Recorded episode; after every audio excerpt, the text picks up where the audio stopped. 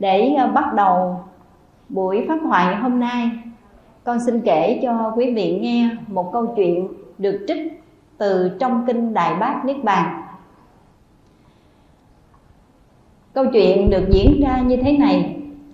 Có một chàng thư sinh nọ, cha mẹ mất sớm, hàng ngày chăm chỉ học hành, nghĩ đến tương lai sáng lạng mai này, rất là siêng năng trong việc học tập.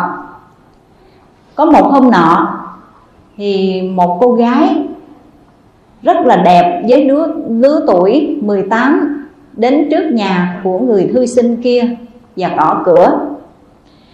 Vừa mở cửa nhìn thấy một vị tiểu thơ sắc nước hương trời đẹp đẽ như là tiên nga dáng thế vậy. Chàng thư sinh ngây ngất cả người và tưởng chừng rằng mình đã lạc đến bồng lai tiên cảnh.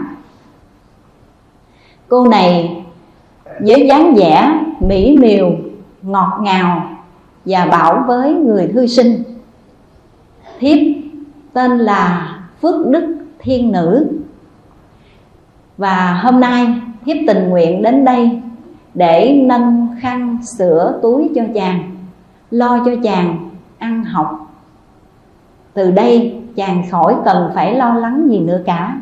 Việc nhà, bếp nút ăn uống, quần áo, thiếp sẽ chăm sóc cho chàng hết.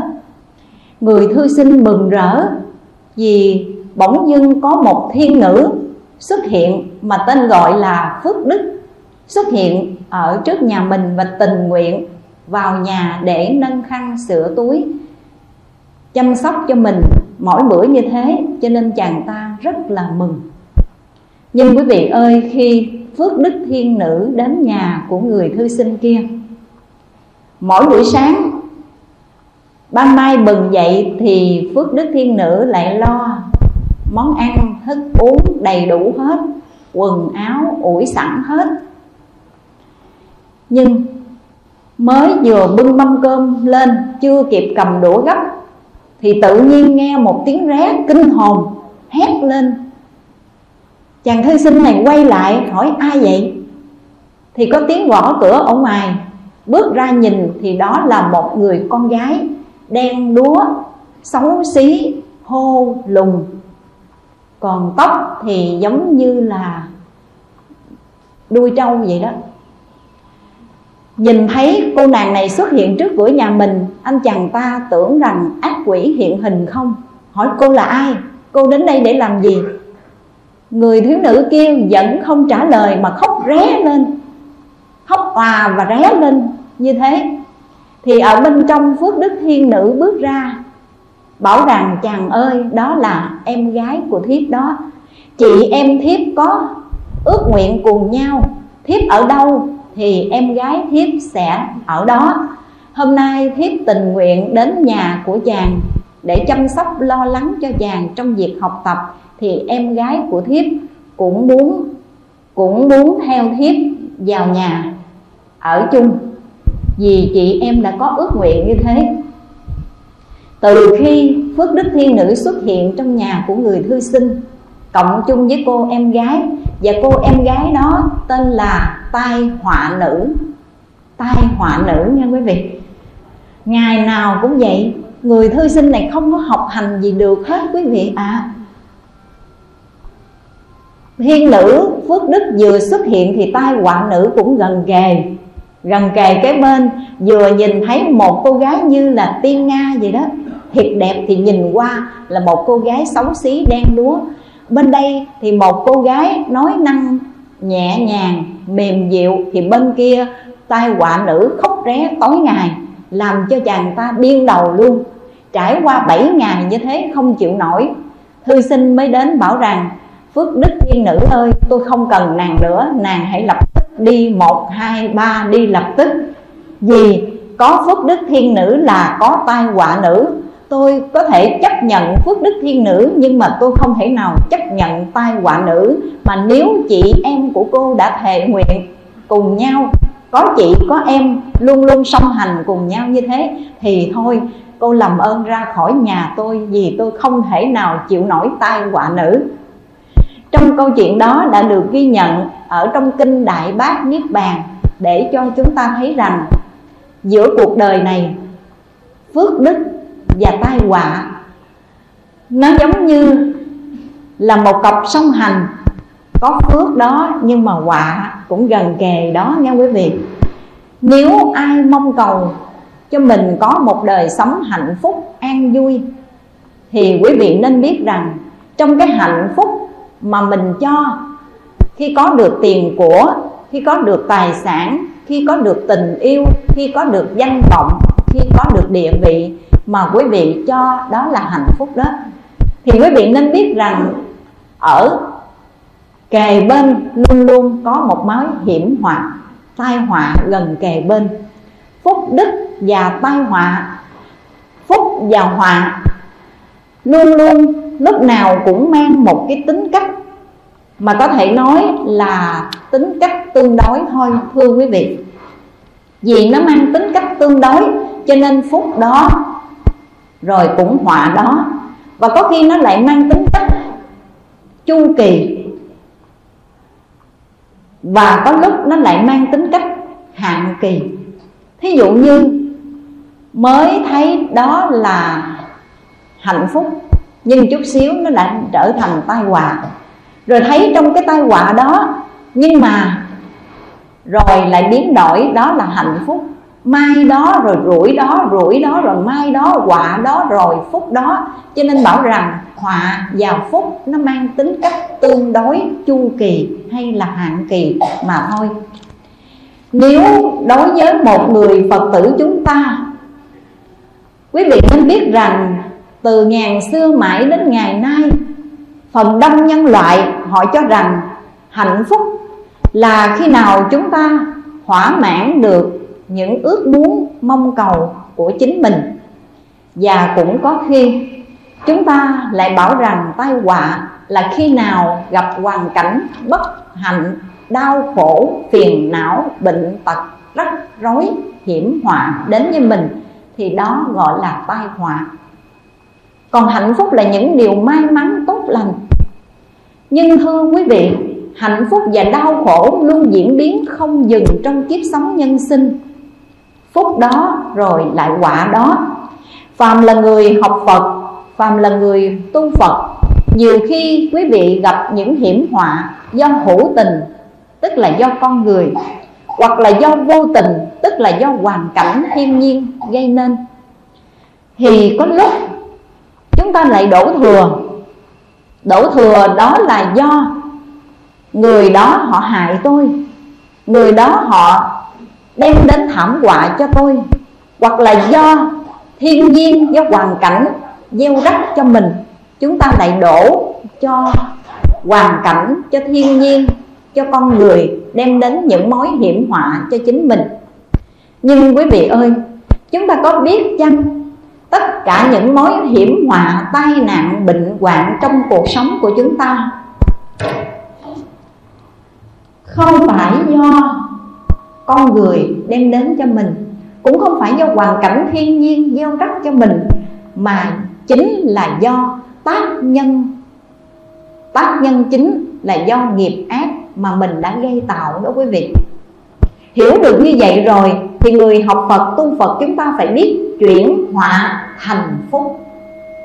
Quý vị lưu ý ha, người học phật, tu phật chúng ta cần phải biết chuyển họa thành phúc nhưng chuyển họa thành phúc như thế nào đây? Hôm nay đến với đạo tràng bác quan trai chùa linh sơn, con xin mượn chủ đề chuyển họa thành phúc làm món quà phật pháp kính trao tặng đến toàn thể huynh đệ trong đạo tràng.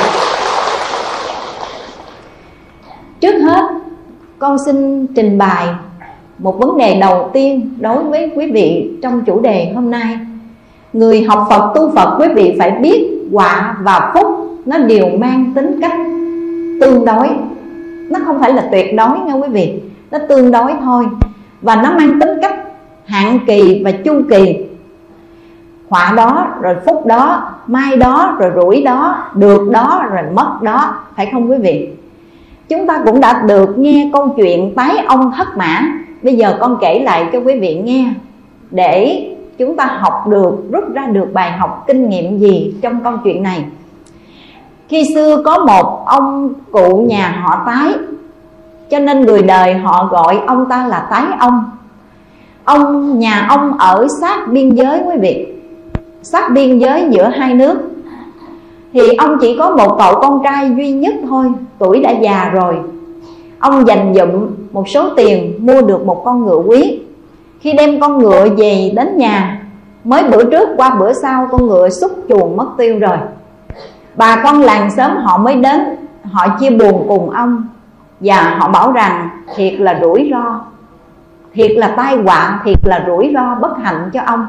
Dành dụm từ trước đến nay, có được bao nhiêu tiền chỉ mua được một con ngựa quý chưa sử dụng được ngày nào thì con ngựa đã xúc chuồng đi mất rồi, thất bại rồi nhưng mà tái ông trả lời rằng chưa chắc nha. Biết đâu trong cái rủi đó nó có cái may thì sao? Trong cái mất thì nó có cái được, trong cái họa nó có cái phúc thì sao? Mà thiệt, trong cái rủi có cái mai, trong cái họa có cái phúc đó quý vị. Chẳng những con ngựa của tái ông không mất, mà qua ngày sau nó dẫn thêm một con ngựa cái về nữa. Người ở trong làng họ mới đổ xô nhau đến nói thiệt là may mắn nha tưởng ông là bị mất hết con ngựa rồi. Nào ngờ hôm nay con ngựa của ông nó lại trở về mà nó dẫn thêm bạn gái của nó nữa. Là ông được rồi đó, tức là ông may mắn rồi đó, ông có phúc rồi đó. Nhưng mà tái ông bảo rằng chưa chắc cả nha. biết đâu trong cái mai đó nó có cái rủi, trong cái phúc đó nó có cái họa, trong cái được đó nó có cái mất làm sao?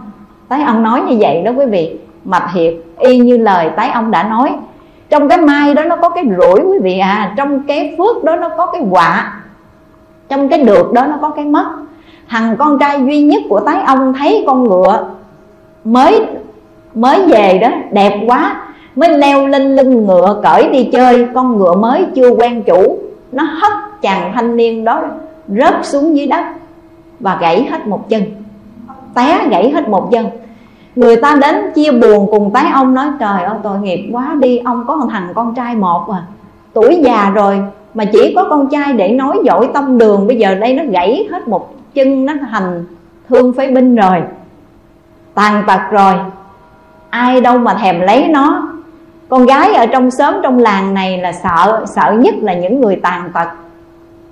Nếu gặp phải một người tàn tật rồi, phải nuôi anh ta suốt đời sao? Mà tội nghiệp, ông quá, ông có một thằng con trai, bây giờ phải chịu què như thế. Tái ông mới trả lời, chưa chắc hả nghe biết đâu trong cái rủi đó nó có cái mai, trong cái mất mát nó nó có cái được. Trong cái quạ đó nó có cái phúc rồi sao?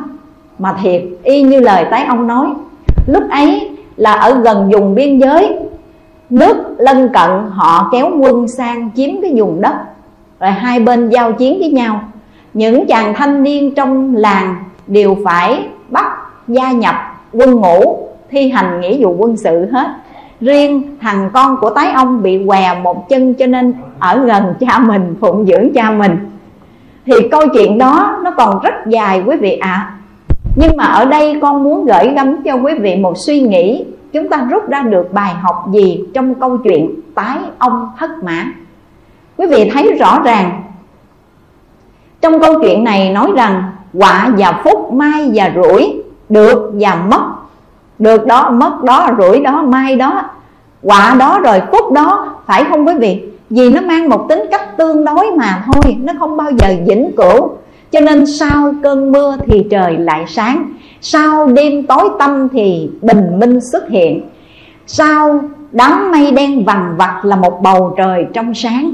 Lúc nào tai họa đến với mình, quý vị hiểu rõ được điều này. Sau cơn mưa trời lại sáng thôi, Sau cơn quạng họa, hết cơn bỉ cực thì đến ngày Thái Lai, Đến kỳ Thái Lai, phải không quý vị? Mình không có sợ Họa đó rồi phúc đó, mai đó rồi rủi đó, Được đó rồi mất đó. Bởi vì nó mang tính cách tương đối sinh diệt không dừng.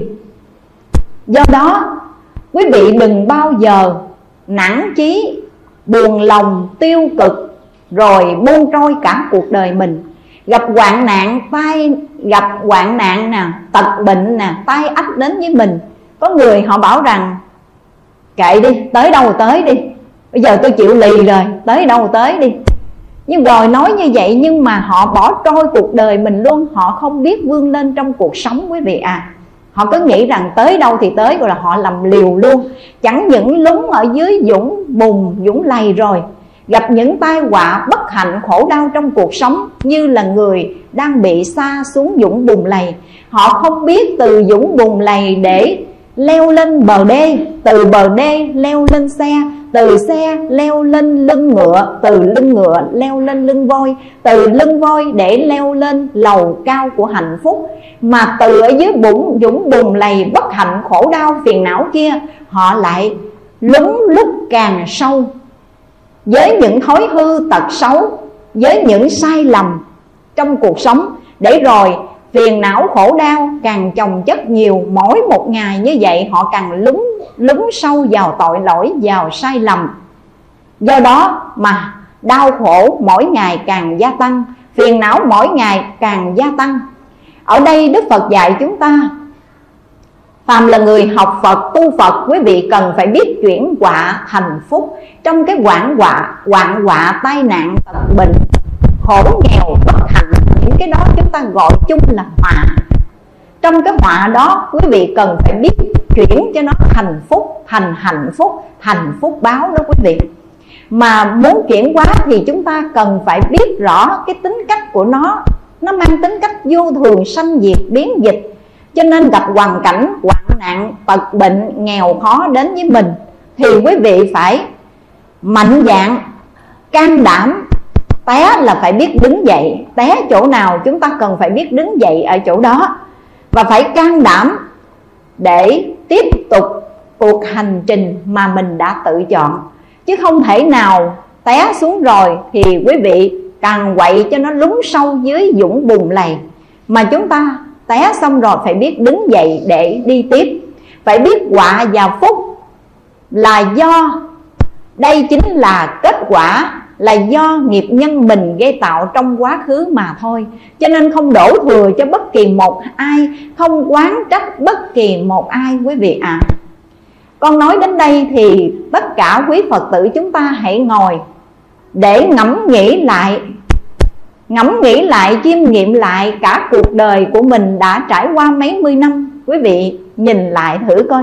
Từ lúc mình sanh ra cho đến lớn lên lập gia đình có vợ, có chồng, có con, có cháu. Cho đến ngày hôm nay, mấy mươi năm giữa cuộc đời, quý vị có thấy rõ rằng biết bao nhiêu tai họa, trăm cay, ngàn đắng ập đến bản thân mình, ập đến gia đình mình.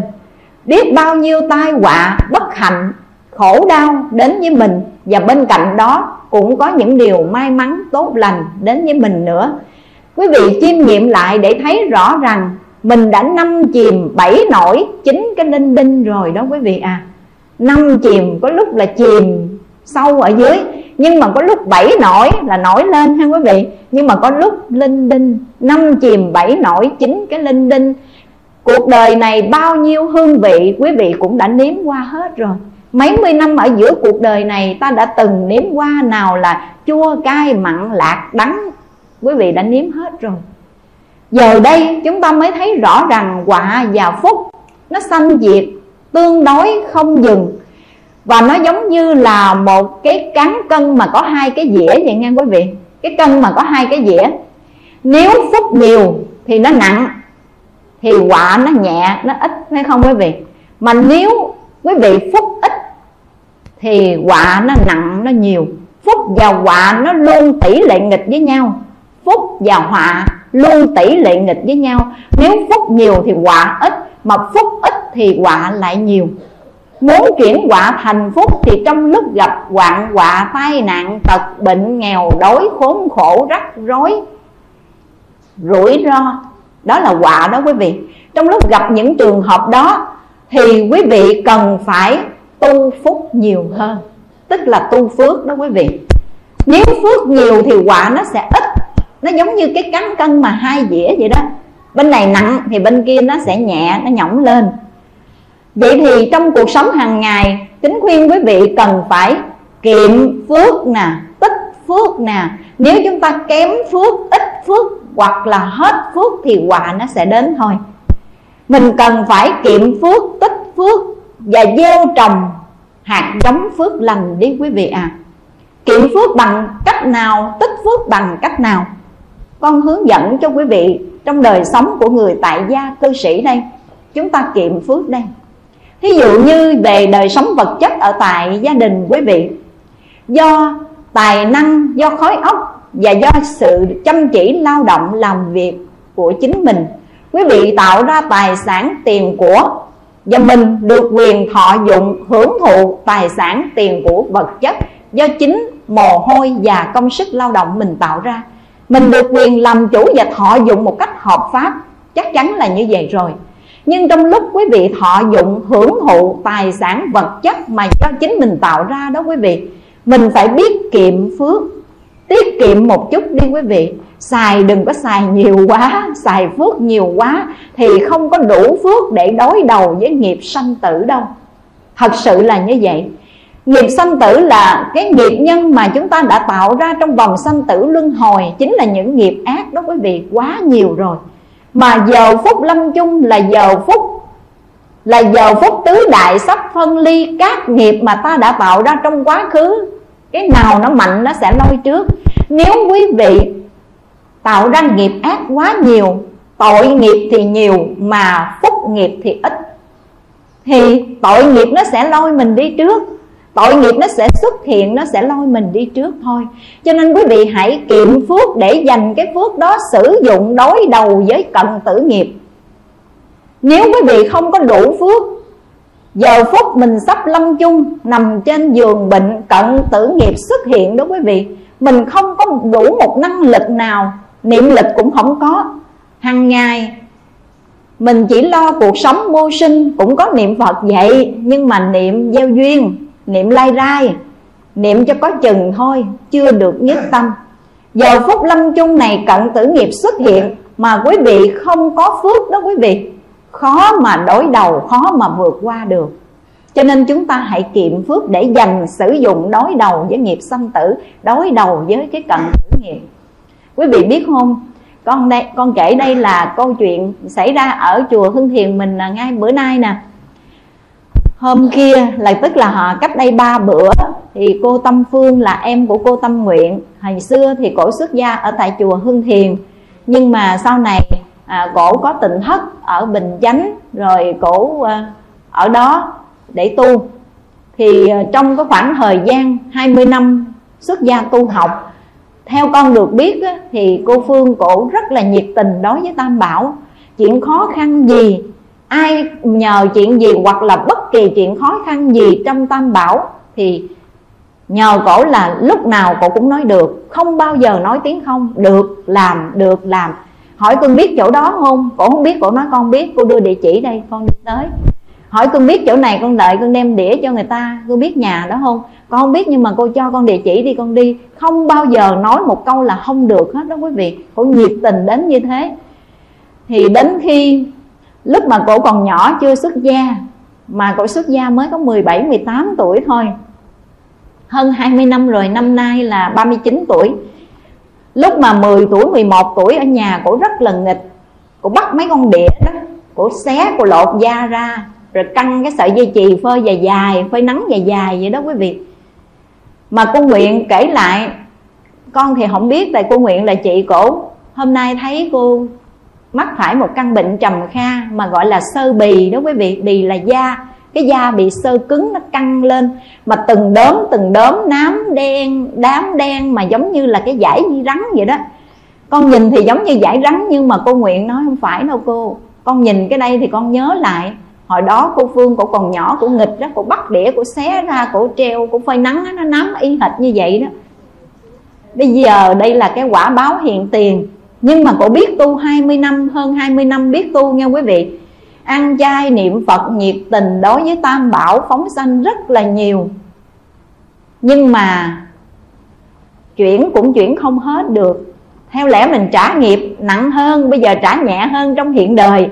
Chỉ là bị sơ cứng da rồi nó căng cái da lột từng lớp từng lớp. Mà mắc bệnh này cũng trên 2 năm rồi vừa rồi thì cố bệnh nặng quá, tới thời kỳ thứ ba rồi, đem vô bệnh viện. Đem vô bệnh viện chợ rẫy đó. Thì à, có nhiều phật tử đi đến thăm, thấy là rất là bất tiện. Bác sĩ mới kêu cô nguyện đến nói là căn bệnh này rất là nặng, không có thuốc chữa. Mà nếu có chữa trị đi nữa thì cũng giảm thôi mà không biết chết lúc nào. Thì tùy quý cô quyết định muốn ở lại chữa trị thì chữa trị, muốn đem về thì đem về. Thì câu nói của bác sĩ cũng giống như là chạy bệnh này rồi chứ không có hết được. Thì cô Phương mới nói, thôi, chở, chị chở cho em đi về chùa đi, em không muốn chết ở trong bệnh viện, em muốn chết ở chùa. Cô nguyện cổ mới điện thoại về, mới hỏi con, giờ à, cô phương cổ nói cho cổ xin về chùa được không? Nói, có, em có xe định lên thăm. Thôi thì chở để à, hai cô đi lên rồi rước về luôn, thì mới rước về hôm kia thôi. Qua ngày hôm sau, khi con vô thăm, thì cổ mới nói, cô lan ơi, con đau quá, con nhức quá, con nóng quá. Giống như mà nó lửa nó thiêu trong da của con con nóng, con chịu không nổi mà để bốn cái quạt quý vị, bốn cái quạt trực chỉ luôn á chực chỉ ngay cổ quạt phà phà phà mà cổ trên cổ nói, con nóng quá, con nóng quá đi, da của con nó quá chừng nóng luôn. Giống như là ai thiêu đốt con vậy. Con mua cái máy lạnh, con gắn cho con đi. Nói, cưng ơi, cái này, cái nghiệp nó thiêu đốt từ ở bên trong, cái nghiệp nó thiêu đốt mình. Bây giờ cưng gắn bao nhiêu cái máy lạnh đi nữa cũng không hết được, cũng không bớt được. Tại vì đây là cái nghiệp của mình, lửa nghiệp nó đang thiêu đốt mình đó cưng ráng lo niệm phật đi buông hết đi. Chỉ a di đà phật giờ phút này là giờ phút quan trọng nhất của một đời người. Hãy giữ chánh niệm mà ra đi. Sự sống chết là lẽ thường. Ai rồi cũng phải một lần ra đi thôi. Ai rồi cũng phải chết. Nhưng mà mình chết trong chánh niệm chết để được vãng sanh thì đó là một điều rất là đáng mừng. Khuyên cổ như vậy. Thì qua đến ngày hôm qua hôm qua là con mắc phật sự đi giảng ở tuốt uh, ờ, tân hồng khi con về tới chùa là 8 giờ tối quý cô mới chạy qua nói là cô phương bị cứng mình hết rồi con mắt tròng mắt cứng rồi. Rồi nói nhờ con qua hộ niệm. Thì khi con qua con thấy quý cô đang ngồi chung quanh hộ niệm mà rất hay quý vị. Trong lúc mà cô bị thở không được hai cái bàn chân nó tím giống như trái cà, cà tím vậy đó. Nó tím ngắt hết trơn thở không được để bình oxy vô. Mà cô cứ theo hơi thở cứ cà hước cà hước cứ a di đà phật a di đà phật ở bên ngoài thì quý cô hộ niệm, cô niệm theo y hệt như vậy. Cứ a di đà phật a di đà phật. Lúc mà mấy chị ở trong bệnh viện hỏi con, cô ơi, có rút bình oxy ra không? Thì con nói, thôi thì rút đi. Khi rút cái bình ra, con sợ rằng cô sẽ bị ngặt mình trong lúc này. Nhưng khi rút cái bình ra chỉ trong vòng chưa đầy 2 phút, con đứng chứng kiến hộ niệm thì cổ nhẹ nhàng, cứ thở nhẹ nhàng nhẹ nhàng như vậy, cứ a di đà phật a di đà phật. Rồi cái cái hơi sau cùng đó, nhẹ một cái cái chữ phật, rồi buông tôi xuôi tay xuống luôn. Thì ra đi trong chánh niệm. Con kể lại như vậy để cho quý vị biết rằng, những nghiệp nhân mình đã tạo ra trong đời hoặc là trong quá khứ thì chính mình là người chủ gặt hái hết nghiệp mình tạo ra thì khi nhân duyên hội ngộ đủ, giả sử bá thiên kiếp, tạo tác nghiệp bất vong, nhân duyên hội ngộ thời quả báo quần tự thọ, giả sử trăm ngàn kiếp mình đã tạo ra nghiệp ác rồi, khi nhân duyên hội ngộ đủ thì quả báo mình tự phải chịu thôi quý vị ạ à. cho nên chúng ta cẩn trọng sở dĩ những cái tai họa, bệnh hoạn, nghèo đói, rắc rối, rủi ro bất hạnh, nghịch cảnh đến với mình. Đó chỉ là kết quả mà chính mình gây tạo thôi. Bây giờ chúng ta dừng ngay ác nghiệp đi, đừng tạo ác nghiệp nữa, mà hãy hãy ráng nỗ lực tu tập những thiện pháp, những việc gì lành quý vị làm để chuyển nghiệp mình. Trong giai đoạn từ nhân cho đến quả nó còn đòi hỏi cái duyên đây, thì quý vị chuyển đổi cái duyên.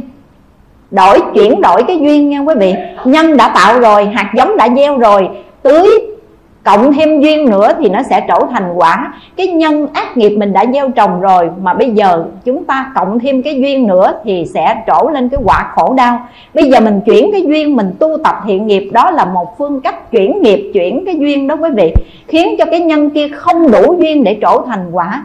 Còn những cái cái nghiệp quả nào, tức là cái quả nó đã trổ nó chín mùi rồi thì cái nghiệp đó chúng ta không chuyển được nha quan trọng ở chỗ là mình giữ chánh niệm để ra đi, quán thấy cuộc đời là vô thường, là khổ não, con người có sanh có tử thôi. Mình không có sợ cái vấn đề chết, quý vị, vì tử sanh là một dịp cầu phải qua, không ai tránh khỏi con đường này cả. Sanh ra ở giữa cuộc đời này thì mình chắc chắc chắn một điều, ai cũng phải chết đi. Nhưng quan trọng, chúng ta chết trong giờ phút lâm chung mình có giữ được chánh niệm hay không? Còn lúc sống, mình có biết sống một đời sống đúng nghĩa hay không? Hay là vận dụng cả khoảng thời gian mình sống đó chỉ là toàn tạo nghiệp ác không? Thì đời sống đó mới gọi là vô nghĩa. Nếu quý vị vận dụng đời sống của mình vì lợi ích cho chúng sanh, tu tạo các nghiệp lành thì đời sống đó mới có giá trị, mới có ý nghĩa. Và giờ phút lâm chung, lúc mình chết đó quý vị, mà quý vị giữ được chánh niệm trong giờ phút lâm chung thì mình biết là chắc chắn mình vãng sanh rồi đó. Không có buồn gì cả.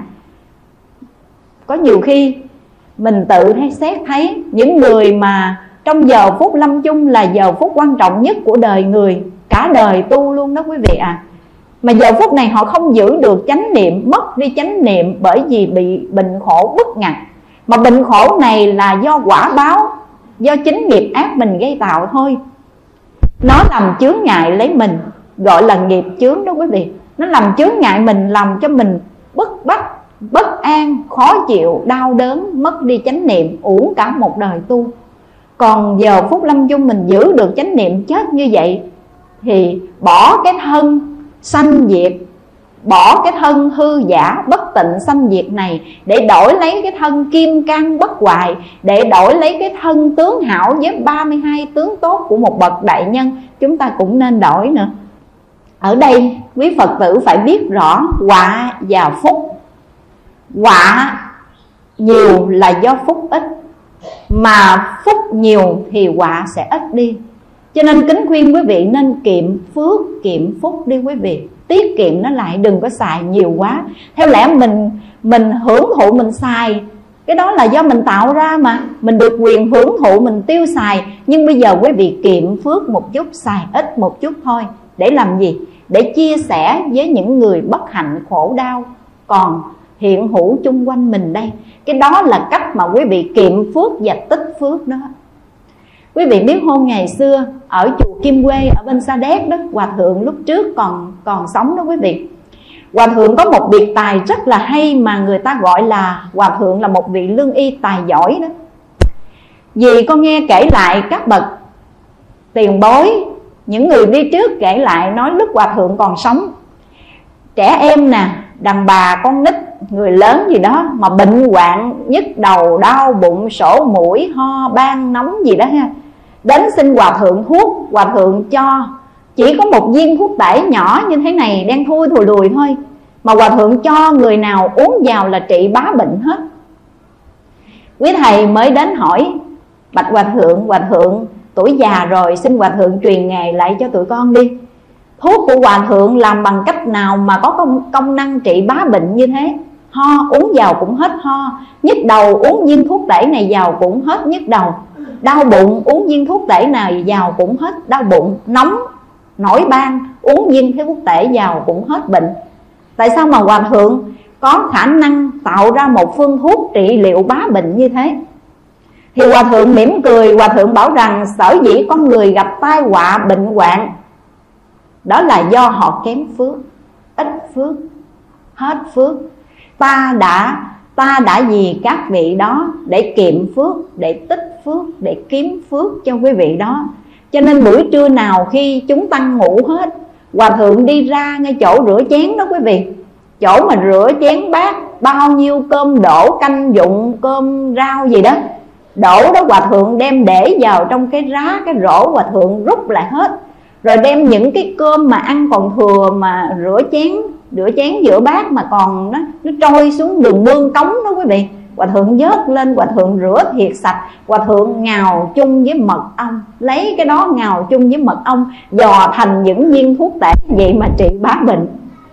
Hòa thượng nói một câu, sở dĩ con người bị tai họa, bệnh hoạn, ốm đau, nghèo đói là bởi do họ kém phúc, họ ít phúc ta đã vì các vị đó để kiệm phúc nè, tích phúc cho các vị đó, kiếm phúc cho các vị đó. Lụm những con đổ, con rơi canh cặn cơm thiêu, nhào với mật ong. Nhưng mà việc làm đó hòa thượng mới làm được nha. Quý vị đừng bắt trước kiểu đó, coi chừng người ta uống vào người ta trúng độc một cái là mình chết luôn đó ở tù đó. Tại vì mình không phải là một mẫu người đạo đức như hòa thượng. Hòa thượng là một bậc đạo đức. Đức của ngài quá rộng nương vào cái đức của ngài thì ngài mới có thể làm được việc đó. Còn chúng ta không nên làm nha quý vị. Con kể chuyện này để nói rằng hàng ngày quý vị cần phải kiệm phước, tích phước đi. Đừng có xài phước nhiều quá quý vị à. Giữ cái cái phước đó để dành, để đối đầu với cận tử nghiệp, để đối đầu với cái nghiệp sanh tử đó quý vị à. Đó là vấn đề thứ nhất mà con muốn trình bày ở đây rồi vấn đề thứ hai quý vị phải nên biết rằng họa đến là do đâu?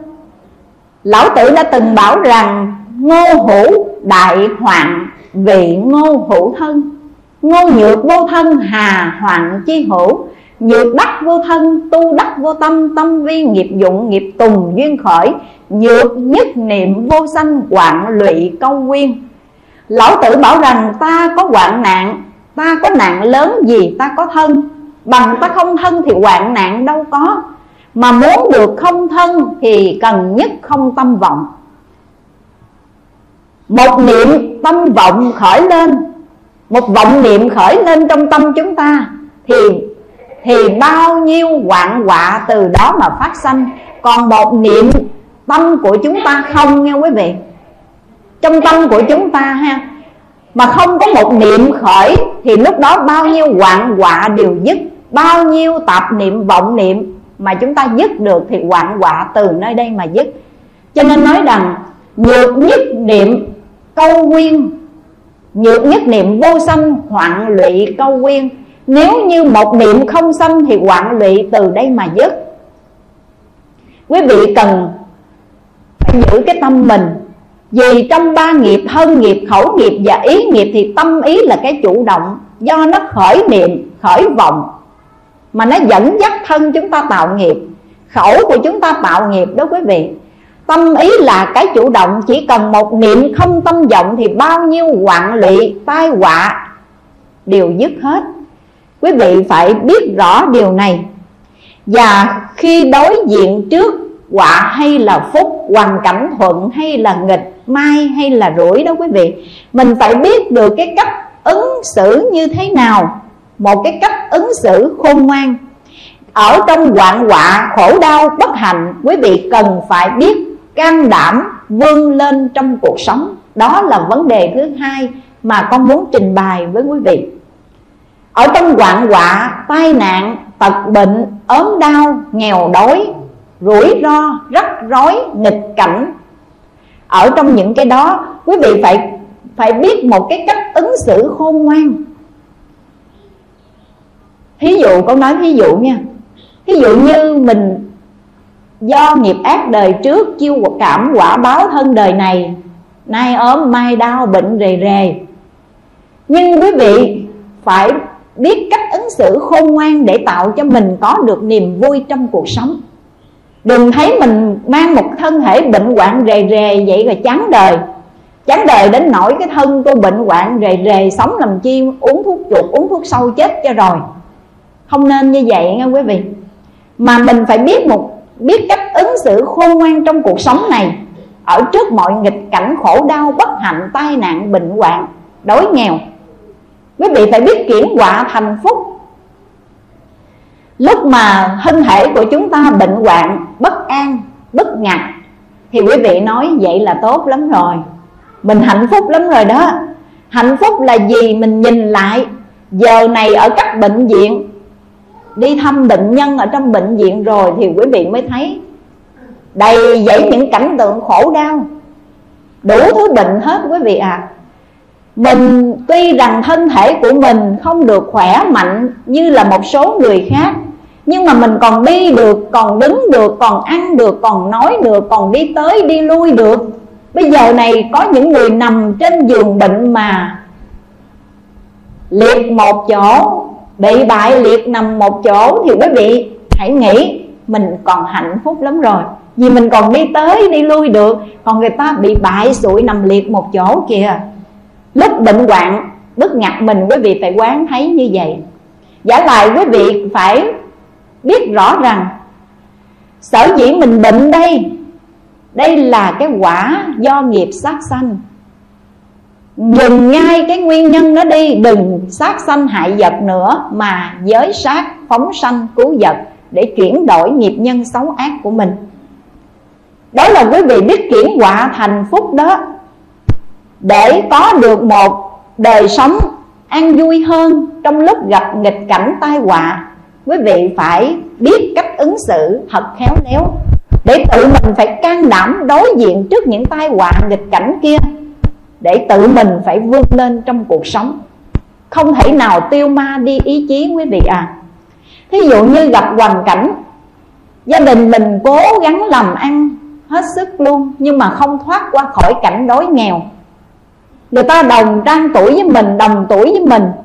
Mà người ta có một gia đình hạnh phúc, ấm êm. Đời sống vật chất đầy đủ, nhà cao cửa rộng, còn mình làm lam lũ suốt một đời. Mà cơm ngày, ba bữa, đông gạo từ lít. Rồi nhà thì đất trước dột sau. Ăn mặc thì sền sàng, cũng không bằng ai. Quý vị tự tuổi hơn mình làm cho lắm, bây giờ cũng không đủ gì cả, khỏi làm luôn. Đó là chúng ta tiêu ma đi ý chí, thử khỏi làm, ai khổ biết liền, phải không quý vị?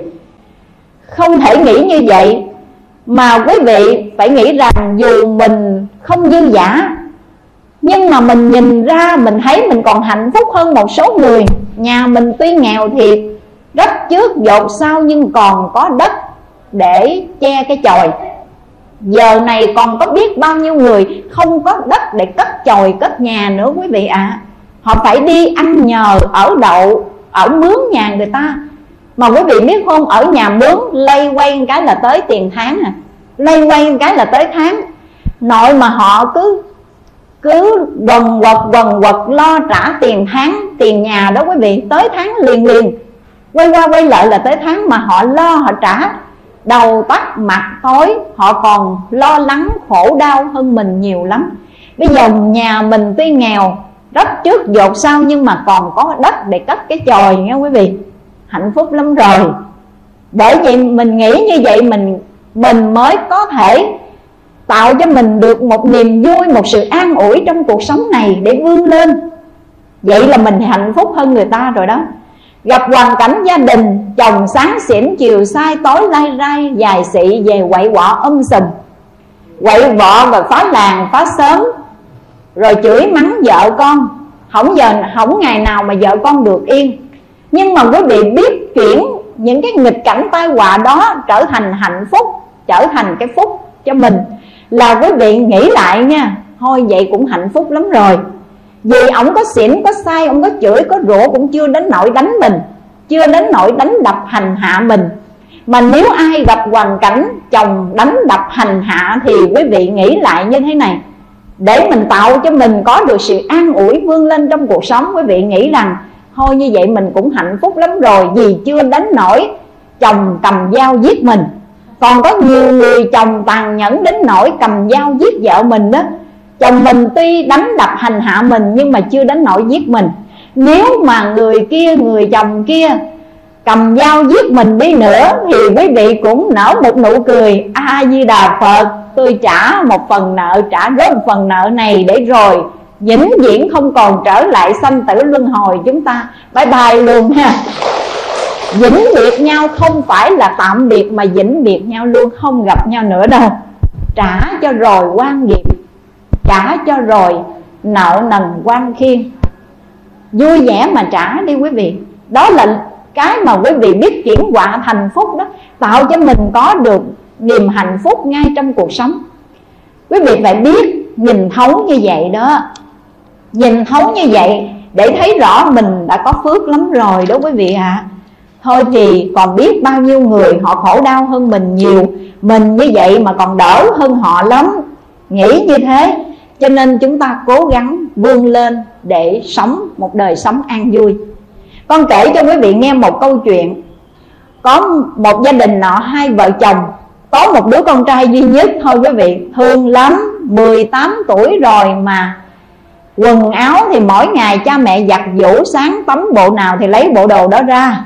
Muốn mặc bộ đồ nào, đến giờ đi tắm là cha mẹ lấy bộ đồ đó ra trưa về dọn cơm sẵn cho con mình ăn. Ăn xong rồi cha mẹ tự dẹp dọn, rửa chén, rửa bát. Nói chung đời sống của người thanh niên này hoàn toàn nương tựa vào cha mẹ mình thôi. Cho nên anh ta sống rất là ỷ lại. Sống ỷ lại không biết làm ăn gì cả. 18 tuổi đầu học hành rồi. Tốt nghiệp ra trường rồi mà không chịu đi kiếm việc làm quý vị. Cứ nghĩ rằng cha mẹ mình giàu mà mình thừa hưởng gia sản của cha mẹ ăn một đời cũng không hết nữa. Anh ta nghĩ như vậy. Nhưng mà người cha, người mẹ thương con lắm. Và nghĩ rằng nếu mà cậu con trai của mình có cái tâm ỷ lại mà không biết dũng cảm tự mình phấn đấu vươn lên, thì cuộc sống này, gia tài này thừa kế không được bao lâu hết. Cứ ỷ lại như thế tiêu pha hết số tài sản này rồi biết sống làm sao? Đủ mai này mình chết đi, con của mình, nó sống làm sao, lấy ai nương tựa? Cho nên hai ông bà mới tính với nhau và gửi cậu con trai đến thiếu lâm tự để rèn luyện võ công. Và cũng học cái phương pháp ở nơi thiếu lâm tự dạy. Trong một ngày đó quý vị 4 tiếng đồng hồ là luyện khí công 4 tiếng đồng hồ là luyện võ công 4 tiếng đồng hồ là học văn chương triết lý triết học. 4 tiếng đồng hồ là lao động chấp tác Hết 16 tiếng đồng hồ trong ngày rồi. Còn có 8 tiếng đồng hồ là ngủ, nghỉ, tắm, rửa, ăn uống đó quý vị. Ngày qua ngày người thanh niên này được cha mẹ mình gửi đến học võ ở Thiếu Lâm Tự. Chịu khắc khổ biết giường bao trải thời gian 4 tháng trời như vậy. Sau khi học trong trong vòng 4 tháng như vậy rồi Thì à, lúc ấy, cha mẹ mới đến xin. Thầy dạy võ đó, xin thầy cho phép con dẫn thằng con của con nó về. 4 tháng qua nó học hành ở đây, con nghĩ bao nhiêu đó cũng đủ để cho nó có được số vốn. Vốn liếng ra đời, làm ăn với người ta và có thể thừa hưởng gia sản của tổ tiên. Nhưng mà vị thầy này nói, nếu mà học ở đây 3 năm thì phải qua La Hán Đường, đánh bại La Hán Đường đánh bại 18 vị La Hán. Nhưng mà vì cậu này học học võ có 4 tháng thôi, thì không cần phải qua La Hán Đường mà phải qua một vị võ sư. Dẫn một cái vị võ sư đó đến trước mặt. Cậu con trai của hai ông bà già giàu có này, và bảo rằng con chỉ cần giật ngã được người võ sư này thì con được phép xuống núi, về nhà và con đã thắng. Để với với cái tài năng mà con có đây, thì con có đủ khả năng đối đầu với mọi phương diện trong cuộc sống. Sau này con sẽ thành công. Dẫn cái vị võ sư đó ra khiến cho chàng thanh niên nhìn xong rồi ốc ác nổi lên hết. Bởi vì thấy ông ta rất là đô, rất là vạm vỡ, còn mình thì ấm tâm ấm teo. Làm sao mà vật ngã cái vị võ sư này? Nhưng mà người thanh niên kia muốn nêu lên cái bản lãnh của mình, học học võ 4 tháng trời, mình cũng phải để cho cha mẹ mình nể mặt có mình học được cái gì chứ? Nó không sao. Con nhất định con phải đánh ngã vị võ sư này. Khi cái tiếng cái tiếng trống, tiếng kèn thổi lên để báo hiệu cuộc chiến bắt đầu, thì quý vị biết không, chỉ cần cái người võ sĩ đó giơ tay một cái làm ta té nhào. Nhưng mà ta bật đầu ngồi dậy quý vị chỉ cần người võ sĩ đấm nhẹ một cú một cái là anh ta lộn mèo lộn mèo mấy vòng như vậy. Nhưng mà anh ta lại bật đầu ngồi dậy mà cứ tiếp tục tiếp tục như thế, trải qua 4 tiếng đồng hồ chiến đấu đấu với người võ sĩ đó. Anh chàng này bèo nhèo hết rồi quý vị à nhưng mà cái can đảm, dũng cảm của anh ta, cái bản lãnh của anh ta ở đây là mỗi lần té ngã là mỗi lần anh đứng dậy đó. Anh ta đứng dậy không gục ngã trước vị võ sư đó. Dù rằng trên hình thức ở nơi đấu trường chúng ta thấy võ sư thắng. Người thanh niên này thua đó quý vị. Vì bị võ sư đấm ngã đấm ngã. Nhưng mà chúng ta thấy rõ ràng, người thanh niên này đã thắng. Khi tiếng trống kèn báo định hết giờ, cuộc đấu kết thúc, thì vị thầy bước ra tuyên bố cầm cầm cái cánh tay của người thanh niên giơ lên và bảo rằng, con thắng rồi. Người thanh niên này bẽn lẽn nói, thắng cái gì mà thắng? Con bèo nhèo hết trơn rồi. Bị giật ngã kiểu này mà thắng cái gì mà thắng? 4 tiếng đồng hồ, bị giật ngã mà mỗi lần ngã là người ta đứng dậy. Vậy mà vị thầy bảo rằng, trên hình thức ở nơi đấu trường thì võ sư thắng, con thua nhưng sở dĩ ta chấm cho con trúng tuyển thắng là bởi vì con can đảm con biết đứng dậy mỗi lần con té con biết đứng dậy chứ không có nằm bẹp. Con thắng là con tự thắng chính mình đó. Từ một người thanh niên ỷ lại nương tựa vào nơi cha mẹ mà giờ đây con có được dũng khí. Té ngã là biết đứng dậy ha. Mỗi lần té ngã là biết đứng dậy là con đã tự thắng lấy chính chính mình rồi đúng như lời phật dạy, thắng hàng ngàn ngàn quân giặc ở bãi sa trường, chưa gọi là thắng nha quý vị. Tự thắng mình mới là chiến công quanh liệt nhất đó. Ở trong câu chuyện này, con muốn gửi gắm với quý vị, chúng ta học được một bài học nơi đây. Người thanh niên suốt cả cuộc đời sống nô lệ, nương tựa vào cha mẹ của mình, trở thành một người bạc nhược yếu hèn. Nhưng anh ta đã chiến thắng thành công. Là bởi vì anh đã can đảm biết đứng dậy bao nhiêu lần thua mà anh ta vẫn biết đứng dậy. Thì chúng ta hãy học bài học quý báu từ nơi người thanh niên đó. Ở trong cuộc đời của chúng ta cũng đã bao nhiêu lần chúng ta bị vấp ngã, bị té rồi quý vị à bị những thói hư tật xấu nó đã đánh ngã mình. Để rồi suốt cả cuộc đời chúng ta phải nô lệ cho chúng, bị chúng đánh ngã mà có khi mình nằm chèm bẹp luôn ngồi dậy không nổi quý vị ạ à.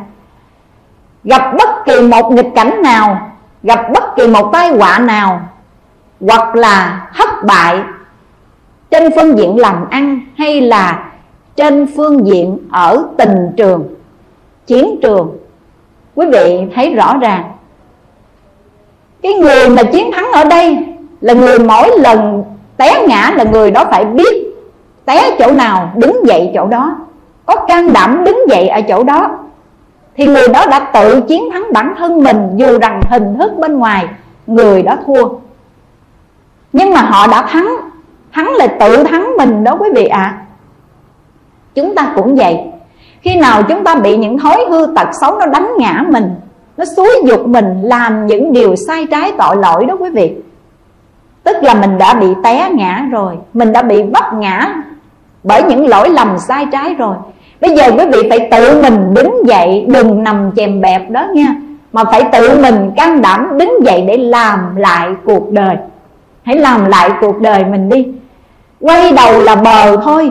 Nếu quý vị buông trôi cuộc đời mình mà không can đảm đứng lên để làm lại cuộc đời, thì cuộc đời của quý vị là tiêu tàn rồi đó. Tiêu tàn rồi sẽ sống trong bóng tối của đêm đen. Tiêu đi quý vị à có một người phật tử đó. Người phật tử này đến chùa xin xuất gia. Và cậu mới kể lại, nói là trước khi xuất gia thì con cũng nói rõ cái lý lịch của mình coi nhà chùa có chấp nhận hay không. Con ở tù 3 năm. Nghe ớn không quý vị? Con ở tù 3 năm. Vì cái án là cướp của người ta, giật dọc cướp của giật dọc và giết người nhưng mà giết người ta không chết nha quý vị. Giết người ta chưa chết. Kêu án 3 năm tù với cái tội lường gạt, cướp giật. Bây giờ mãn án ra tù rồi. Con đã ngán ngẩm cuộc đời, con muốn làm lại cuộc đời. Cho nên con muốn xuất gia để tu đạo, để sám hối tội nghiệp của mình mà trước khi vào chùa, con cũng khai lý lịch rõ ràng để sau này nhà chùa biết trước nếu có cho con xuất gia hay không thì cho. Còn nếu nếu không nói trước sau này mà biết rõ lai lịch của con, lúc đó đuổi con tội nghiệp, đầu cạo trọc rồi mà đuổi đi không biết đi đâu. Cho nên khai trước hết lý lịch của mình. Mà quý vị khi nghe đến một người mang án tù có bản án như vậy, có tiền án như vậy mà họ xin xuất gia sợ không quý vị? Sợ lắm. Nói là cũng, cái tay này cũng không vừa nha. Cái tay này là cái tay lường gạt nè, cướp giật nè. Cũng không vừa. Mà cho xuất gia vào trong đạo với hình thức của một người tu sĩ Phật giáo với hình thức là tăng bảo. Mình rất là dè dặt, rất là sợ bởi vì hình ảnh của chư tăng là biểu tượng tốt đẹp mà để sau này mà có cái gì xảy ra rồi thì mất đi mất đi cái cái giá trị của tăng đoàn. Cho nên cũng rất sợ. Nhưng quý vị ơi, chúng ta ở trên thế gian này phàm là phàm phu, không có ai hoàn hảo hết đó quý vị à không có ai mà dạng toàn 10 phần. Cho nên mình hãy tự, hãy tạo cho họ một cái cơ hội đi nếu họ đã dắt ngã, họ can đảm, họ biết đứng dậy mình hãy tạo cho họ một cơ hội để họ làm lại cuộc đời đó quý vị. Đừng vì những cái lỗi lầm sai trái lúc trước của họ mà mình cứ, mình có một cái thành kiến, mặc cảm và bảo rằng cái người đó không có tốt. Mới ra tù đó, mà cho họ xuất gia tu tu đạo. Rồi gia nhập vào tăng đoàn như vậy, ảnh hưởng không tốt đối với tăng đoàn. Quý vị nghĩ như vậy là sai lầm rồi phóng hạ đồ đao, lập địa thành phật, buông con dao đồ tể xuống, tức khắc thành phật ngay. 18 vị la hán mà quý vị đọc trong sách, nghe chuyện kể đó quý vị. Thập bát la hán ngày xưa đó, chính là 18 tên tướng cướp đó, giết người mà một phút hồi tâm tỉnh ngộ. Tự họ tự sát tự sát để chuộc tội của mình trở thành 18 vị a la hán đó quý vị, là những tên cướp mà họ biết giác ngộ hồi tâm. Cho nên chúng ta đừng quan niệm, đừng có thành kiến rằng người đó đã có tiền án, tiền sự. Người có, đó đã có những cái vết không tốt lúc trước. Rồi bây giờ mình nhìn họ với một cái nhìn, một cái nhìn kỳ thị. Quý vị hãy bỏ đi cái quan niệm, cái nhìn này. Mà chúng ta hãy tạo cho họ một cơ hội để cho họ có thể làm lại cuộc đời.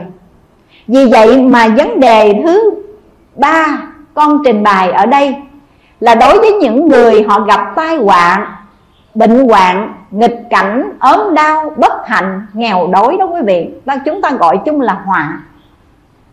Thì chúng ta cần nên là một người phật tử, ta cần nên khuyên lơn an ủi, chăm sóc, chia sẻ chính những cái khuyên lơn an ủi chăm sóc, chia sẻ của chúng ta là một phương thuốc trị liệu rất là màu nhiệm. Chính những lời an ủi, khuyên lơn, chăm sóc, chia sẻ của chúng ta mới là một phương thuốc bổ, gọi là cao sâm bổ thượng hoàng, để giúp cho họ trị lành vết thương của họ đó. Quý vị nhớ như vậy nha hãy tạo cho họ có một cơ hội để làm lại cuộc đời. Cơ hội, rồi giúp đỡ khuyên lơn an ủi. Một câu nói dài ba câu an ủi. Đem tình thương sưởi ấm dạng con tim. Đó là tu, đó là đạo mong tìm. Đời bớt khổ, tâm hồn ta yên ổn. Một câu nói dài dài ba câu an ủi của chúng ta để đem tình thương sưởi ấm dạng con tim quý vị có biết đâu, đó là tu đó. Và đó là đạo mong tìm. Nếu chúng ta làm cho con người bớt khổ, đời này bớt khổ thì tâm hồn mình mới an ổn, mới hạnh phúc được. Vì cái người lỡ lầm sai trái, tội lỗi đó quý vị, hay là gặp cảnh nghèo khổ, bất hạnh, họ mặc cảm dữ lắm. Mà cái mặc cảm nhiều nhất là mặc cảm nhân tình thế thái. Người nghèo họ mặc cảm dữ lắm nha quý vị chúng ta đối xử tốt với họ thì họ mới có được sự an ủi, có được một niềm tin trong cuộc sống. Họ gặp một hoàn cảnh gì đó bất đắc xảy ra mà chúng ta khuyên lơn chia sẻ với họ thì họ mới họ mới có vững niềm tin, có đủ niềm tin để vượt qua khúc quanh này. Họ mặc cảm nhân tình thế thái rất là nhiều. Chúng ta cần chăm sóc, chia sẻ, vỗ về bây giờ đây vấn đề thứ tư mà con trình bày với quý vị trong chủ đề hôm nay. Gặp hoạn nạn do người phá hoại. Ở đây con không nói là hoàn cảnh thiên nhiên ở bên ngoài nha. Trước hết là gặp hoạn nạn do người khác hãm hại phá hoại chúng ta. Thì Phàm là người học đạo, tu đạo Chúng ta phải dùng ân đức để tháo gỡ oán hận trong cuộc đời. Chứ không thể nào lấy quán, báo quán nha quý vị. Ai gieo rất hãm hãm hại ta. Ai gieo rất thảm họa đến với bản thân ta, Đến gia đình ta. Ta dùng ân đức để mà tháo gỡ cái oán thù đó, Cái oán kết đó. Đừng lấy báo, lấy oán mà báo quán. Cũng giống như có một số người họ bảo rằng, nếu người kia tát tôi một bạc tay Thì tôi cũng phải tát lại hai bạc tay để trả hận. Người kia họ đánh tôi một đánh Thì tôi cũng đập họ lại hai đập để trả thù. Quan niệm của người ở thế gian là như thế. Họ đối xử tệ bạc với tôi một Thì họ nhìn đi, cứ nhìn đi, cứ để đó mà xem. Tôi sẽ đối xử với họ tệ cỡ nào. Họ làm như thế nào ta làm như thế đó Thì ta với họ có khác gì đâu quý vị. Cùng rủ nhau tạo nghiệp để cùng rủ nhau sanh tử luân hồi. Mình là người học Phật, mình là người tu Phật. Ai gieo rắc hãm, hãm hại chúng ta Đem đến thảm họa, tai nạn, bất an đến với ta Ta dùng ân đức để tháo gỡ, để giải tỏa những quán thù đó nghe quý vị. Dùng ân đức. Con kể cho quý vị nghe một câu chuyện. Vào thời xưa ở bên Trung Quốc Có hai nước láng giềng là nước Lương và nước Sở. Hai nước láng giềng này gần bên nhau giáp dùng biên giới. Người dân ở nước Lương thì trồng những ruộng dưa Mà chăm chỉ lao động tăng gia sản xuất. Cho nên ruộng dưa của nước Lương Màu mỡ, xanh tươi, thu hoạch rất là tốt. Còn người dân ở nước Sở Thì quá là lầm biếng. Cho nên để ruộng dưa khô Đến ngày thu hoạch thì thất mùa. Thấy ruộng dưa bên nước lương tươi tốt, Họ sanh lòng đố kỵ quý vị. Họ đố kỵ cho nên họ qua, Họ cuốc ruộng dưa của người ta. Ruộng dưa người ta đang xanh tốt vậy đó, Mình đem cuốc qua bệnh cuốc ruộng dưa người ta Để người ta xấu như mình vậy đó. Ganh tị tật đố, Lòng ganh tị tật đố đã thúc giục, Khiến cho người dân nước sở họ làm như vậy. Quan huyện ở nước lương, cai trấn vùng đó là tống tụ, là một người học phật có đạo đức. Ông ta mới dạy những người dân nước lương thay vì ban đêm ban hôm mình đình, lấy cuốc cuốc ruộng dưa người ta để trả thù. Bây giờ mình ban đêm hôm đó sống cặp thùng, tưới nước cho họ. Khiến ruộng dưa của họ xanh tốt thì họ không có đố kỵ, không phá mình nữa. Mà chỉ có cái giải pháp này mới giữ được sự sự hài hòa giữa hai nước nếu mình lấy quán để trả quán thì quán thù chồng chất. Hai nước làm sao mà có thể hài hòa với nhau, đoàn kết với nhau được? Bây giờ chỉ có cách là dùng ân báo quán mà thôi. Nghe lời của quan huyện tống tụ những người dân nước lương đó quý vị. Hai vì sắm sắm cái cuốc đi cuốc ruộng người ta, bây giờ sắm cặp hùng, ban đêm xách nước tưới dương cho người ta. Khiến cho ruộng dư của nước sở mỗi ngày, mỗi xanh tươi, người dân nước sở họ mới lấy làm lạ ổn. tại sao cái ruộng dưa của mình đang héo queo như vậy đó? Đang bị úa, đang bị rụi, mà tự nhiên nó lại xanh tốt. Họ mới để ý, họ rình rình ban đêm. Giữa khuya, họ thấy những người dân của nước lương sắm cặp thùng mỗi người cặp thùng tưới nước, tưới ruộng dưa cho họ. Họ mắc cỡ vô cùng, quý vị à. Họ mắc cỡ là tại sao mình ích kỷ, mình ganh tị, mình tật đố, thấy ruộng ta tốt, ruộng mình xấu, mình phá ruộng ta bây giờ người ta dùng đức mà báo quán, không phải dĩ ân báo quán, chứ không phải là dĩ quán báo quán. Người ta đã tưới dưa cho mình như vậy, cho nên người dân nước sở mắc cỡ quá chừng luôn, không dám nhìn mặt bên kia nữa. Vua nước sở nghe nghe được cái tin này, trục xuất ông quan huyện ở nước sở, đi nơi khác, đài ải đi nơi khác và kể từ hôm đó, nước lương và nước sở ký hòa ước với nhau, hai bên hòa hợp với nhau. Một cái giải pháp để tháo gỡ những gút mắt những bất hạnh giữa hai nước mà từ trước đến nay nước lương và nước sở luôn gây cấn với nhau, bất hòa với nhau. Nhưng chỉ vì một hành động, một việc làm, một cái thái độ đạo đức của quan huyện tống tụ nước lương đã tháo gỡ những mối bất hòa, hiểm họa cho cuộc chiến tranh giữa hai nước sau này. Đây cũng là một bài học để gửi gắm cho hàng phật tử chúng ta trong cuộc sống tương giao hàng ngày, đối người tiếp vật đó quý vị. Rất là khó nha. Cái cách ở đời rất khó quý vị à khó vô cùng.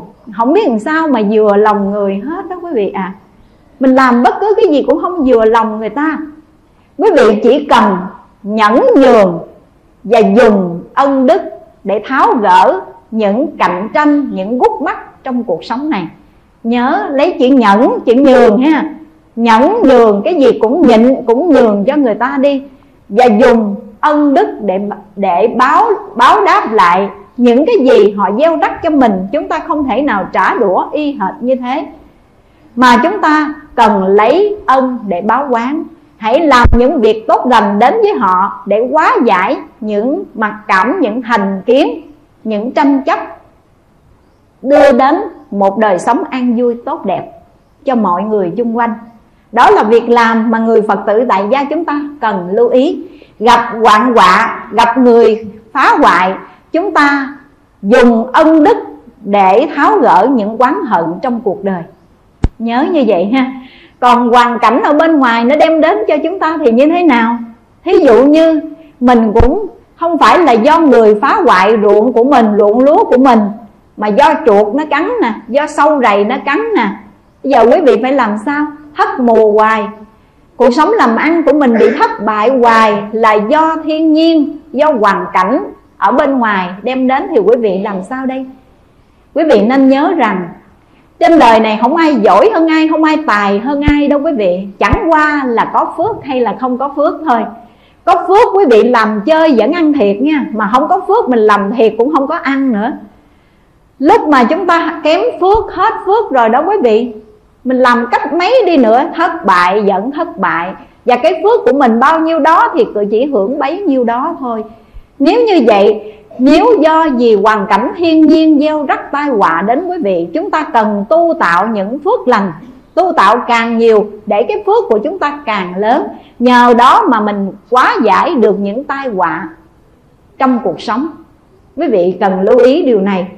Điều thứ năm mà con muốn trình bày trong chủ đề ngày hôm nay Là chúng ta phải biết tận dụng nghịch cảnh, khổ đau, bất hạnh Để thiết lập giá trị hạnh phúc trong cuộc sống tận dụng cái nghịch cảnh trái ngang hiểm họa bất hạnh khổ đau để thiết lập, để biến đổi nó thành phúc nha, để thiết lập cái giá trị hạnh phúc trong cuộc sống. Quý vị cũng đã nghe con kể câu chuyện của ngài a nan đó. Khi ngài a nan làm thị giả hầu phật, là năm ấy đức phật 55 tuổi, thì tôn giả a nan mới bắt đầu làm thị giả theo hầu phật đó quý vị. Ngài làm thị giả cho phật suốt thời gian 25 năm 25 năm cuối cuối cuộc đời của Đức Thế Tôn. Vậy mà trong khoảng thời gian cận kề hầu hạ bên Phật đó quý vị Ngài nghe rất nhiều từ kim ngôn ngọc ngữ của Đức Thế Tôn nói ra những bài pháp vô cùng giá trị. Mà những bài pháp này đối với những thính giả mà nghe được đó quý vị Người nghe nghe được qua rồi họ đắc đạo, họ ngộ đạo ở tại chỗ ngồi. Nhưng mà riêng tôn giả A An đó quý vị Tôn giả A Nan Ngài theo hầu Phật suốt 25 năm, Ngài chỉ chứng được sơ quả tu đà hoàng thôi. Mà Ngài rất là thông minh, Đa văn, Quảng học đa văn, Nghe một. Đức Phật nói cái gì là Ngài nghe, Ngài thâu nhận hết, Như là ly nước này rót qua ly nước kia Không rơi ra ngoài một giọt. Vậy mà chỉ chứng được sơ quả tu đà hoàng. Lúc Đức Phật Thích Ca Mâu Ni nhập Niết Bàn, Tôn giả Đại ca Diếp triệu tập 500 vị thánh tăng đến động Hấp diệp ở núi Kỳ Sà Quật để kiết tập pháp tạng lần thứ nhất sau Phật Niết Bàn. Trong kỳ kiết tập lần thứ nhất này do vua A Xà Thế làm người ngoại hộ và chủ trì kỳ kiết tập này là tôn giả Đại Ca Diếp là người thừa kế giáo pháp, thừa kế chánh pháp của Đức Như Lai Đức Như Lai đã truyền trao y bát chánh pháp nhãn tàng cho Đại Ca Diếp. Tôn giả Đại Ca Diếp triệu tập hết các vị thánh tăng, Tức là những người chứng A-la-hớn quả, Dứt sạch hết những kiến hoặc và tư hoặc. Nhưng mới có 499 vị thôi. Thiếu Ngài A Nan thì không được quý vị ạ. À. Thì không ai có đủ khả năng trùng tuyên lặp lại những lời dạy của Phật nhớ dai như Ngài A Nan thiếu ngài thì không được lúc ấy ngài anh ăn chỉ chứng sơ quả tu đào hoàng, làm sao có đủ tiêu chuẩn để dự vào cái pháp hội này? Ngài bị đuổi ra đó quý vị ạ. À. phật vừa nhập niết bàn, tôn giả a nan bị các sư huynh mình đuổi ra pháp hội, ra khỏi pháp hội không cho vào dự. Buổi lễ này, trong cái pháp hội kiết tập này không cho mình vào dự, tuổi không quý vị? Lúc đó bản thân mình mình cũng tuổi nữa. Huynh đệ đối xử với mình tệ quá mà nhưng mà tôn giả đại ca diếp đã làm như vậy. Chẳng những đuổi ra khỏi hang động, vì không đủ tiêu chuẩn, chưa chứng a la a la hấn quả không cho vào, mà còn bắt ngài a nan phải đứng trước đại chúng để sám hối sáu lỗi. Lỗi thứ nhất là không thỉnh phật trụ thế. Phật tuyên bố còn 3 tháng nữa ta vào niết bàn, và ngài bảo rằng người chứng được tứ thần túc có thể duy trì được thọ mạng của mình dài hay ngắn hoặc một kiếp hoặc hai kiếp. Phật nói như vậy mà ông không thỉnh phật sống lâu ở đời để làm tàn lộng che mát thế gian, làm ánh sáng mặt trời soi rọi chúng sanh còn đang tâm tối. Đó là cái lỗi thứ nhất, phải sám hối trước đại chúng. Tôn giả đại ca diếp bắt thêm cái lỗi thứ hai nữa, quý vị biết là lỗi gì không? Trong lúc ngài a nan theo hầu phật làm thị giả. Đức phật bảo rằng ngài khát nước vào một buổi trưa hè nắng gắt, ngài bảo rằng ngài khát nước. Tôn giả a nan nói là, trên cái con sông đó có 500 cổ xe bò đi ngang qua làm cho dòng nước bị vẩn đục không thể lấy nước cho phật uống được. Mà lúc phật còn sống thì ngài ca diếp, đại ca diếp không có nói cái lỗi này. Đến lúc phật nhập niết bàn, ngài đại ca diếp bắt cái lỗi thứ hai là làm thị giả hầu phật mà không tròn bổn phận. Chính ông biết rằng đức phật có đầy đủ thần thông biến hóa, có thể biến nước đục thành nước trong, tại sao ông không múc nước cho phật uống? Rồi đó là cái lỗi thứ hai. Lỗi thứ ba, có lần ông đi giặt y cho phật ra bờ sông, ông lấy cái chân của ông đạp lên y của phật không cung kính chút nào. Đó là cái lỗi thứ ba. Tôn giả a nan nó không phải như vậy, tại vì lúc đó gió quá đi làm làm cho cái y nó không thấm nước, nó cứ bọc, nó thổi phồng lên, không thể giặt được cho nên lấy cái chân của mình đạp xuống thôi, chứ không phải là không cung kính phật. Vậy mà cũng phải đứng trước đại chúng, sám hối cái lỗi thứ ba đó quý vị. Cái lỗi thứ tư, tôn giả đại ca diếp bảo rằng, phật bảo, cho người nữ xuất gia thì chánh pháp sẽ giảm mất 500 năm. Vậy mà ông cố năn nỉ cho nữ giới xuất gia, khiến cho chánh pháp giảm mất 500 năm. Tôn giả đại ca diếp phải nhận lỗi thứ tư đó. Lỗi thứ năm, tôn giả đại ca diếp bảo rằng đức phật tuyên bố là còn 3 tháng nữa ngày nhập niết bàn, tại sao ông không năn nỉ hỏi phật coi, có cần giảm bớt những điều giới luật nó không phù hợp sau này, rườm rà quá nó không phù hợp sau này, có thể giảm bớt những điều giới luật đó hay không? Ông không hỏi. Cho nên bây giờ tỳ kheo phải giữ 250 giới, Tỳ kheo ni giữ 348 giới. Cái này có thể lượt bớt lại mà. Nhưng mà tại sao ông không cầu thỉnh Đức Phật lược bớt lại những điều giới bổn kia. Đó là cái lỗi thứ năm. Lỗi thứ sáu, khi Đức Phật nhập Niết Bàn Ở rừng Ta La Sông Thọ, Ông lại cho người nữ vào để thấy thân Phật trước. Lại bắt lỗi nữa đó quý vị. Đơn tôn giả A Nan vào một cái nghịch cảnh đau đớn cùng cực. Phật mới vừa nhập Niết Bàn, Vị thầy của mình mới vừa ra đi. Mà bây giờ sư huynh của mình đối xử tệ bạc với mình như vậy Ngài đau đớn cùng cực, Phiền não vô cùng. Bị đuổi ra mà phải đứng trước đại chúng sám hối Với sáu lỗi như vậy. Nhưng chính trong cái nghịch cảnh đó, Tôn giả A Nan đã tận dụng nghịch cảnh khổ đau Để thiết lập giá trị hạnh phúc đó. Ngài mới đuổi ra khỏi hang động rồi đi đến một cái hang động gần đó. Nỗ lực thiền quán, buồn quá mà, phiền não quá mà. Bây giờ còn cái nước nhập định, thiền quán để tu, để hóa giải những thứ phiền não đau khổ trong lòng mình lúc mà ngài nỗ lực thiền quán, ngài mỏi mệt suốt đêm đó quý vị. Ngài nghiêng mình định nằm xuống, thì trong cái tư thế nghiêng mình đó, bao nhiêu kiết sử lậu hoặc tiêu trừ chính a la hấn quả. Và cái quả vị a la hớn đạt được là do trong nghịch cảnh khổ đau, ngài biết tận dụng được để thiết lập giá trị hạnh phúc đó. Khi đức phật còn tại thế, ngài chưa chứng a la hớn quả.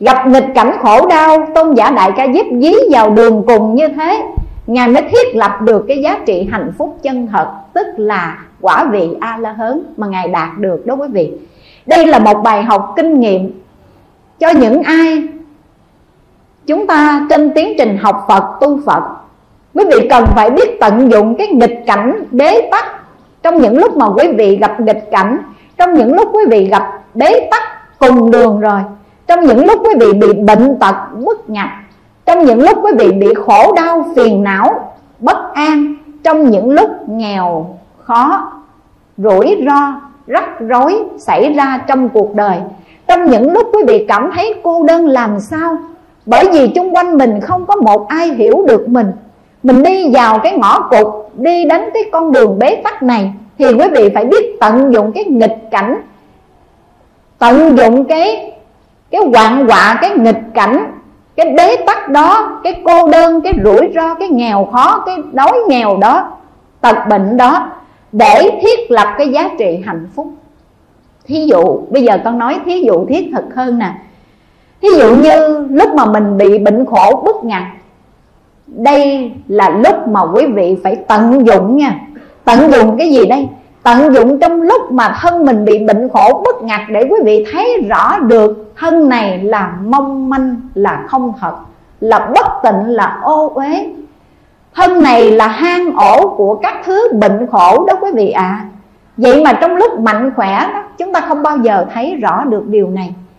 Do đó mà trong luận bảo vương tam muội nói, khi có thân thể thì đừng cầu không tật bệnh, vì không tật bệnh thì tham dục rất dễ sanh lợi dụng cái lúc lúc mà bệnh khổ bất ngặt đó quý vị, thì quý vị mới biết rõ rằng cái giá trị cao quý nhất, hạnh phúc nhất trên đời là có được một thân thể khỏe mạnh. Khỏe mạnh là được rồi. Còn cái gì đừng mơ ước nhiều quá, có được một thân thể khỏe mạnh là được rồi quý vị à.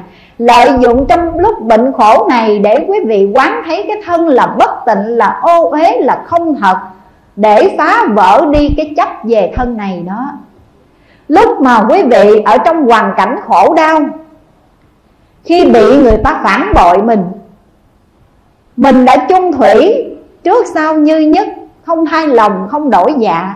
Mà người thân của mình, bạn bè của mình, họ phản bội mình, họ trở mặt mình, lợi dụng, tận dụng cái nghịch cảnh khổ đau phiền não này, quý vị thiết lập cái giá trị hạnh phúc. Bằng cách nào đây? Khi bị người ta bỏ rơi, người ta phản bội mình. Quý vị nói, nhờ người ta bỏ rơi, nhờ người ta phản bội mình, cho nên bây giờ mình mới khỏe, thông thả tự do, đi chùa học phật. Còn người ta, do gì người ta quá thương, quá yêu, quá quý, quá trọng mình, cho nên lúc nào cũng giữ mình, bo bo mà giữ mình, nhích cái, bước chân ra thì không được rồi. Có nhiều cô nói rằng, con nhớ lại ngày xưa đó khi con còn con gái, chồng con thương yêu dữ lắm. Đi ra một cái là ông ghen, ông không có cho đi một mình, đi chùa cũng không được nữa. Nhưng mà sau này ông có người khác rồi ông bỏ rơi con. Con nghĩ lại, con cảm ơn ông vô cùng. Nhờ ông bỏ rơi con mà bây giờ đây con mới thông thả tự do đi đến chùa học phật, nghe kinh muốn tu, giờ nào tu? Muốn ở chùa làm công quả mấy ngày thì làm, chứ ngày xưa đâu được vậy đâu chúng ta hãy tận dụng cái hoàn cảnh, cái nghịch cảnh, cái khó khăn, cái hoạn quạ đó để thiết lập cái giá trị hạnh phúc đi quý vị ạ. À. đó là chuyển quả hạnh phúc đó. Lúc nào mà quý vị ở trong một hoàn cảnh nghèo khốn, đói khổ, vật chất không đầy đủ, bây giờ quý vị lợi dụng cái hoàn cảnh đó để quán như thế nào đây? Giàu sang, phú quý, học đạo nan trong kinh tứ thập nhị chương, tức là kinh 42 chương đó quý vị, Đức Phật đã nói rõ điều này. Người giàu có, nhiều tiền, nhiều của, khó học đạo lắm. Nhờ nghèo đó mà mình ý thức giác ngộ. Vì quá khổ, quá nghèo cho nên mình muốn thoát khỏi cái nghèo khổ Mà mình đến với đạo. Nghèo vậy chứ mà dễ tu. Còn giàu sang học đạo khó lắm quý vị à. Chúng ta hãy tận dụng cái nghịch cảnh, Tận dụng bất kỳ trên trường hợp nào, trong trường hợp nào, hoặc là bế tắc, hoặc là cô đơn, hoặc là bệnh tật, hoặc là nghèo khổ, chúng ta tận dụng nó để thiết lập hạnh phúc cho chính mình. Cứ nghĩ rằng trong cái nghịch cảnh đó mà chúng ta vươn lên, mỗi một lần quý vị thất bại trong cuộc sống là mỗi một lần quý vị học được một bài học kinh nghiệm rất là cao quý. Một bài học đó là một bài học kinh nghiệm bản thân, là bài học kinh nghiệm trong cuộc sống đó quý vị cho nên thất bại chúng ta không nản lòng. Mỗi lần thất bại là mỗi lần mình mình đánh đổi lại học một bài học đó. Cái giá trị của bài học đó nó giúp mình trong cuộc sống này, mình sẽ có được cái kinh nghiệm để mình vững chãi vượt qua bất kỳ một hoàn cảnh nào đó quý vị. Con kể quý vị nghe một câu chuyện tiếp nữa, là cũng gia đình đó giàu lắm, con thì có một thằng con thôi thương vô cùng mà muốn giao phó tài sản cho con mình, hai ông bà này mới nói với nhau. Và gọi thằng con đến nói, con, gia tài, cha, mẹ cả một đời, lam lũ vất vả nhọc nhằn, dành dụm để lại cho con hết chứ không để lại cho ai. Nhưng mà với điều kiện cha sẽ trao gia tài này cho con khi nào nha khi nào tự tay con tạo ra một đồng tiền bằng chính mồ hôi và công sức lao động của mình? Thì cha mẹ sẽ trao cho con gia tài này. Cậu con trai từ hồi nào giờ được cha mẹ hơn như là cái trứng mỏng vậy đó. Không đụng tới móng tay mà bây giờ kêu đi ra kiếm việc làm. Tạo ra đồng tiền bằng mồ hôi và công sức lao động thì không dám đâu. Bà mẹ bà thấy người cha khẳng khái như vậy, bà mới nói, con đừng lo, có mẹ đây. Con cứ đi chơi nha, con đi cặp bồ cặp bạn, đi chơi rủ bạn, đi xem hát, chơi cờ, đá banh gì đó mẹ cho con 10 đồng bỏ túi, chơi xong rồi. Nhớ chừa lại ba đồng nha. Ba ngày sau con trở về, con nói với cha của con, ba đồng này là do con tạo ra bằng công sức lao động của con suốt ba ngày qua. Con đưa cho cha con, thì cha con sẽ trao cho con gia tài. Người con trai nghe mẹ mình nói như vậy thì ý lại mà. Mẹ lúc nào cũng thương con Thế nào cũng giấu kín chuyện này, Cho nên lấy 10 đồng đi ăn chơi. Trong vòng 3 ngày, còn lại 3 đồng đem về. Bước vào nhà nói, cha, ba ngày qua con đi, con cũng nghe lời cha, Con kiếm việc làm, con làm được ba đồng này, Con đem về cho cha rồi đó. Cha phải giữ đúng lời hứa của mình, Trao gia tài này cho con. Ông cha, ông không nói, không rằng gì hết quý vị ạ. à ông ông ta mới lấy ba đồng bạc quăng xuống cái mương ở trước cửa nhà đó. Mà người thanh niên này, người con này thấy người cha quăng ba đồng bạc ở dưới cái mương vẫn tỉnh bơ. Người cha nói, mẹ con mày đừng có qua mắt tao. Tao biết hết trơn à tiền này không phải là tiền mày làm ra đâu. Mẹ mày lòn đưa cho mày chứ không ai hết. Đừng có gạt tao như vậy. Nhất định rồi khi nào con tạo ra đồng tiền một đồng thôi cũng được nữa, mà bằng chính mồ hôi và công sức của con thì đến đây, về đây ta sẽ trao hết gia tài cho con. Rồi ông cha đuổi thằng con đi lập tức. Đừng có lường gạt kiểu đó. Bà cũng vậy nữa. Bà thương con kiểu này là bà hại con bà đó. Mắng bà vợ xong, đuổi thằng con đi. Người con này mặc cảm, xấu hổ bởi vì bị lật tẩy đó quý vị. Xấu hổ vô cùng, ra đi nói giờ. Không biết đi đâu. Hồi lúc có tiền thì bạn bè đông lắm lúc hết tiền rồi, trắng tay, không có đồng xu, dính túi, đi đến nhà nào, bạn nó cũng tránh mặt hết. Đi chỗ bữa nay đi chỗ khác chơi đi nghe tại vì bữa nay tôi không có rảnh. Người nào cũng nói một câu như vậy hết. Anh ta ngày thứ nhất đói meo gì không có một đồng xu để mua bánh ăn, quý vị à. Qua đến ngày thứ hai ngồi dậy không nổi rồi. Thì anh ta mới nói, nếu mà cái kiểu này, mình có tay, có chân, mình mình đi xin ai cho mình? Mình tuổi trẻ thanh niên mà còn tay, còn chân, còn mạnh khỏe mà không đi làm ăn, xin ai cho? Nhưng mà anh ta đổ mặt lì ra. Đi lủi, đội cái nón xuống rồi lủi lủi đi, bà con cô bác làm ơn giúp cho tôi đồng tiền. Đi xin đó quý vị. Và khi anh ta đi xin như vậy, thì người ta mới lật nón anh ta ra, nói, mặt mày đẹp trai quá mà, còn tay còn chân mà đi xin hay sao? Ai mà cho tôi già vậy còn phải đi làm đây? Cậu còn sức khỏe mà không chịu đi làm ai cho mình. Anh ta đành phải đi kiếm việc làm quý vị. Mà làm gì giờ? Tốt nghiệp ra trường, sống nương tựa vào cha mẹ, không động tới móng tay biết làm gì.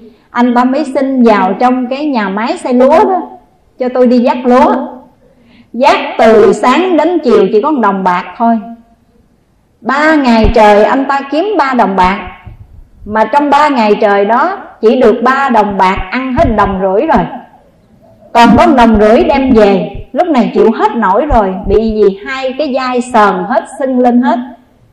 Anh ta mới về nói, mới bước đến cửa mà nước mắt chảy ròng ròng, nghe quý vị. Cha ơi cha, ba bốn ngày qua con sống khổ sở, khốn đốn vô cùng. Đây nè, tiền này là con đã làm ra bằng cách khuân thê bắt mướn đây con đem về cho cha đây. Trên đời này không có người cha nào như vậy hết.